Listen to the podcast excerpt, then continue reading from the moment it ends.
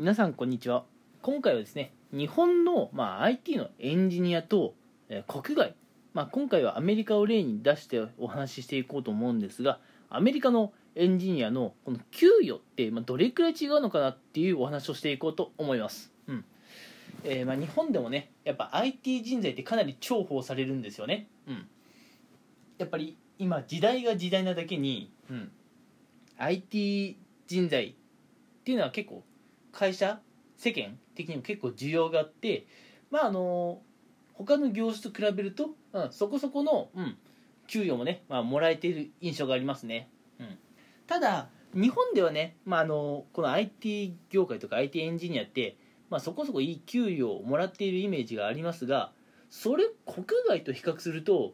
えその給与本当に割に合ってるっていう話をねちょっとしていこうかなと思います、うん。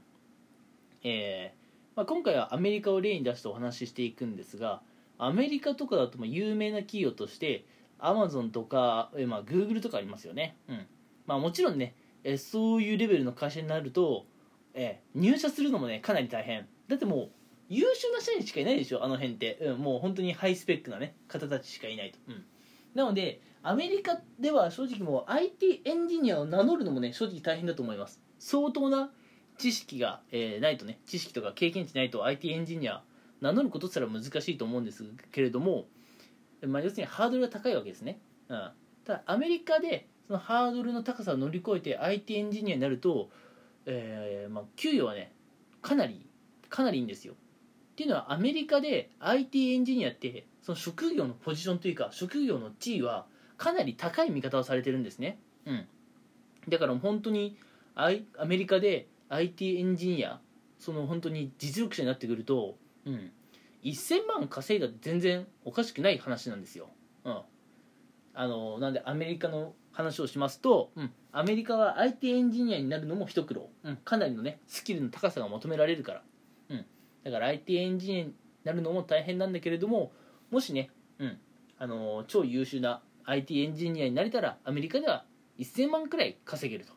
じゃあ日本はどうなのかって話なんですけれども日本はとにかく人材不足なんで、うん、あのとりあえずねあのもう人を雇いたいっていう気持ちが若干あるんですよ。なので、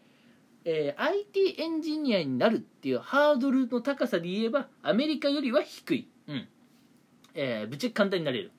アメリカあアメリカじゃないや、えー日本のね大学で、うん。えー全然 IT とかとね全く関係ない勉強をしていたけど就活の際に、え IT 企業に行きたいと思って、え IT 企業をリサーチして自己分析して IT 企業にね自分をうまく売り込めればもうそれでね IT 企業に行けるなんてこともね日本では全然あるので、うん、なので IT エンジニアを名乗るハードルの高さで言えばアメリカよりは全然低いと。だから日本では簡単に IT エンジニアになれちゃうと、うん、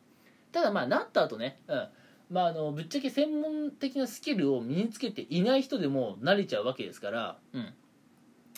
えーて言うんだろう。その一人一人の価値っていうのはさほど高くないんですよね。日本って、うん、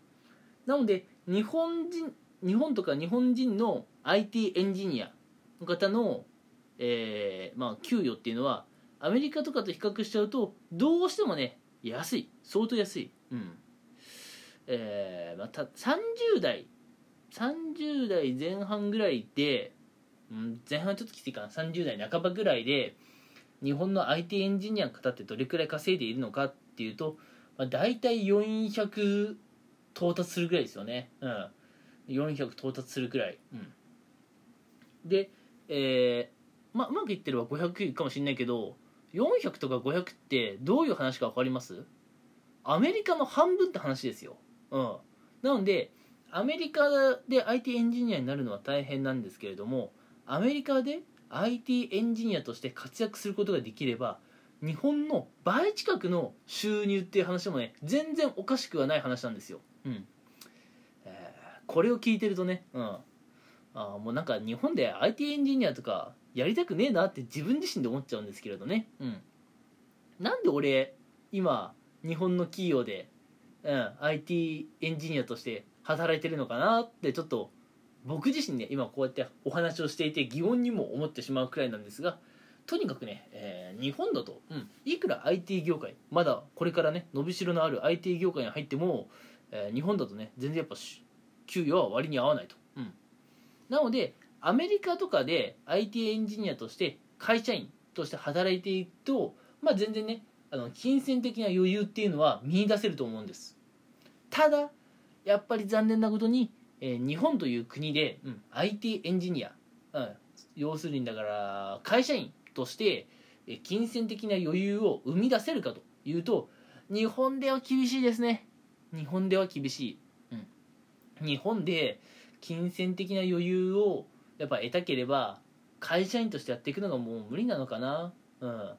自分で何かまあそれこそね独立して起業とかしてねえ自分で何かを提供していくんだ。商品を作って、うん、でで出た利益は全部自分であの全部もらうんだっていうぐらいじゃないと日本で金銭的な余裕を得るのって難しいのかなって思います、うん、アメリカで IT エンジニアやる分にはアメリカで会社員やる分には全然あの余裕はあると思うんですけどね、うん、あっち人件費高いっていうかいい給料払ってくれるんで、うん、ということで、えー今回はですね、まあ、日本の、うん、IT 企業 IT エンジニアの方の、まあ、給与と、えー国外、まあ、今回はアメリカしか例に出していませんがアメリカのね IT 企業 IT エンジニアとのね給与の違いってところでアメリカの方がね日本の倍近くあるんだよって話をしていきました。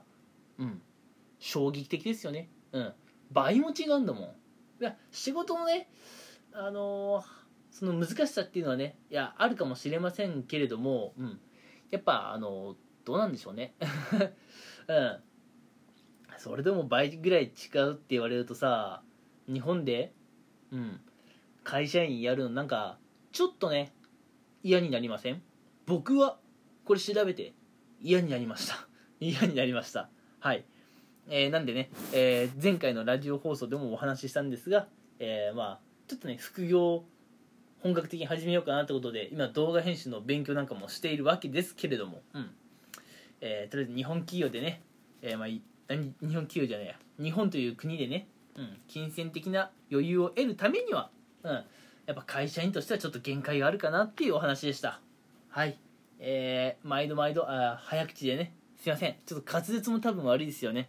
えーなかなか聞きにくいラジオ放送になってしまって本当にちょっと毎度毎度えー申し訳ないなと思いながらラジオ配信をやっています、えーまあ、次回以降もねこんな感じでお話をしていきますので、えーまた次回以降も聞いてくれると嬉しいです。それでは皆さん、えー聞いてくれてありがとうございました。